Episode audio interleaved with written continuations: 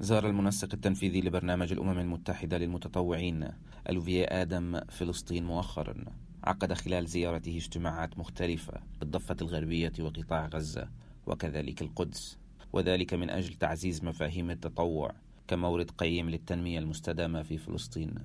وخلال الزيارة كان لإذاعة الأمم المتحدة لقاء معه للاطلاع على بعض تفاصيل الزيارة والانطباعات عن لقاء المتطوعين والمسؤولين الفلسطينيين. بداية سيد أوليفييه هل تحدثنا ماذا تفعل هنا في فلسطين؟ ما نفعله حاليا هو محاولة لتطوير عمل برنامج الأمم المتحدة للمتطوعين. فنحن كمنظمة نسعى أولا لتشجيع العمل التطوعي مع الدول الأعضاء وكذلك التأكد هنا في فلسطين من أن الناس تدرك أهمية التطوع في دعم قضاياهم الخاصة. ولكن أيضا نسعى للدفع مع فرق الأمم المتحدة المحلية ومع الحكومة والشركاء هنا نحو زيادة استخدام متطوعي الأمم المتحدة. المحليين منهم أو الدوليين. ولدينا في الوقت الحالي حوالي ستين متطوعا في فلسطين والثلثان من هذا العدد هم من الفلسطينيين.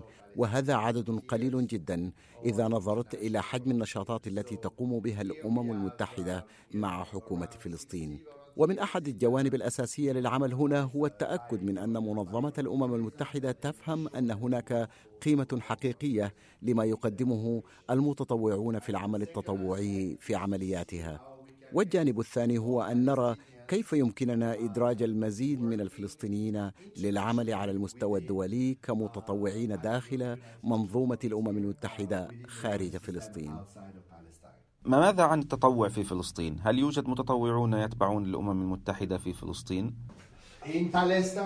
في فلسطين لدينا متطوعون يعملون في سبع وكالات تابعة للأمم المتحدة بأشكال مختلفة فلدينا الكثير من الزملاء الذين يعملون بالفعل داخل اليونيسيف وذلك في جوانب مثل دعم المجتمع المحلي في مسائل مثل قضايا الأمومة المربوطة بأجندة اليونيسيف المهمة ولدينا زملاء يعملون في الأونروا وآخرون يعملون في برنامج الأمم المتحدة الإنمائي وفي البرامج المدعومة من قبلها أو في برنامج الأغذية العالمي ومكتب تنسيق الشؤون الإنسانية وهكذا فإن مهام هؤلاء المتطوعين متنوعة بتنوع المهام المرتبطة بعمل هذه الوكالات المختلفة كيف يمكن لشخص أن يعلم أنه يمكن أن يتطوع؟ ما هي أنواع ومجالات التطوع في الأمم المتحدة؟ لدينا أنواع مختلفة من المتطوعين. هناك ثلاث فئات. الفئة في المستويات الأولية وهؤلاء هم من الطلاب الذين يدرسون في الجامعات ويتلقون نوعا من التدريب الداخلي الأساسي ويتلقون مساعدة مادية بسيطة للعيش. والتدريب يمكنهم من الاطلاع على العمل الذي تقوم به الأمم المتحدة خلال فترة تستمر لحوالي ستة أشهر. والفئة الثانية هي المتطوعون الشباب وهم يمثلون أيضا جزءا صغيرا جدا من المتطوعين أي حوالي 10% من عدد المتطوعين الكلي. ويهتم هؤلاء الشباب عموما بالشؤون الدولية وبشكل عام هم خريجو جامعات وهذه تجربتهم العملية الأولى بعد التخرج. وهي لذلك طريقة تمكنهم من التعرف على ما تقوم به الأمم المتحدة هنا في فلسطين سواء ما تقوم به مع المتطوعين الشباب الدوليين أو من الشباب الفلسطينيين من أجل إطلاعهم بشكل أفضل على عمل منظومة الأمم المتحدة. كما أنها وسيلة لهم للتعرف على المهن التي يتطلعون لشغلها في المستقبل ولبناء قدراتهم الخاصة وأيضا ليتعرفوا على إمكانياتهم الخاصة بشكل ما.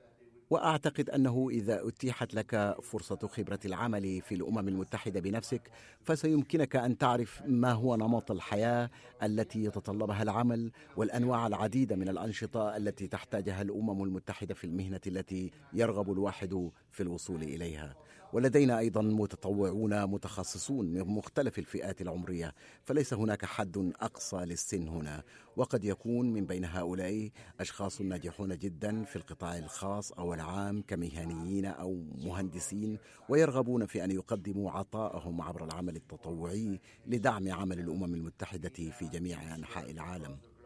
ومن بين هؤلاء لدينا العديد من المهنيين في تخصصات مختلفة يتطوعون لمدة عام أو عامين أو حتى أربع سنوات. وما يقدمونه هو تثمين منهم للعمل التطوعي ورد للجميل إلى العالم. ذكرت أن هناك عدد من المتطوعين هنا في فلسطين. ماذا يفعل المتطوع أثناء عمله؟ نرى الكثير منهم يعملون كمتطوعين في المجتمع المحلي حيث تعمل مجموعة كبيرة خاصة من الشباب في العمليات التي تدعمها منظمة الأمم المتحدة. على سبيل المثال التطوع في دعم المهام الهامة للغاية في الأونروا في مجال التعليم والصحة والخدمات الاجتماعية الأساسية. وهذه طريقة جيدة للشباب في هذا البلد لتعلم مهارات جديدة وتعلم العمل بروح الفريق وتعلم قيم منظمة الأمم المتحدة ولكن كذلك لدعم مجتمعهم المحلي من خلال هذه المهارات قد يقرر بعضهم الانضمام إلى الأمم المتحدة كموظفين لو أتيحت لهم الفرصة أو العمل في المنظمات المختلفة التي تدعم الفلسطينيين في غزة. التقيت بمجموعة من المتطوعين في فلسطين ماذا يمكن أن تقول عنهم وعن ما عرفته منهم؟ بالنسبة لي هي حقا فرصة للتفاعل مع المتطوعين على أرض الواقع لفهم بعض التحديات التي يواجهونها ومعرفة طموحاتهم والإجابة على أسئلتهم وبالنسبة لي في النهاية عملي هو إدارة المنظمة بشكل عام والأشخاص الذين يضعون أقدامهم على الأرض ويقومون بالعمل الفعلي هم هؤلاء المتطوعون. لذلك فإنما تعرفت عليه هنا هو اولا ما الذي يقومون به من عمل حقا وكيف يتم تقديرهم في منظمة الأمم المتحدة. وتعرفت كذلك على مدى ما يتعلمون من خبرات من خلال العمل مع مختلف شركاء الأمم المتحدة في غزة وقد عرفت أن بعضهم يواجه عددا من التحديات خصوصا كما نعرف في مسائل التنقل والسفر في غزة والخروج منها وهي من التعقيدات الخاصة بالوضع هنا والمرتبطة طبعا بالأوضاع السياسية العامة. وتمكنت أيضا من أن أشرح لهم المحاور الرئيسية للعمل وما ننتظره وما نتوقعه من المتطوعين وما هي فرص التطوع بعد تجربتهم هنا لمن يتطلعون للعمل دوليا بشكل أكبر وما يمكنهم القيام به لأجل ذلك. وقد كان لدي تفاعل عام غير رسمي مع المتطوعين لكن ما أثار إعجابي حقا هو مستوى الالتزام الكبير الذي أبداه هؤلاء المتطوعون. إنهم يشعرون بالتقدير لعملهم من خلال مساهمتهم فيما تقوم به المنظمة. وكذلك ما اظهروه من إحساس قوي بجدوى هذا العمل وأعتقد أن هذا حجر الأساس في عمل المتطوعين.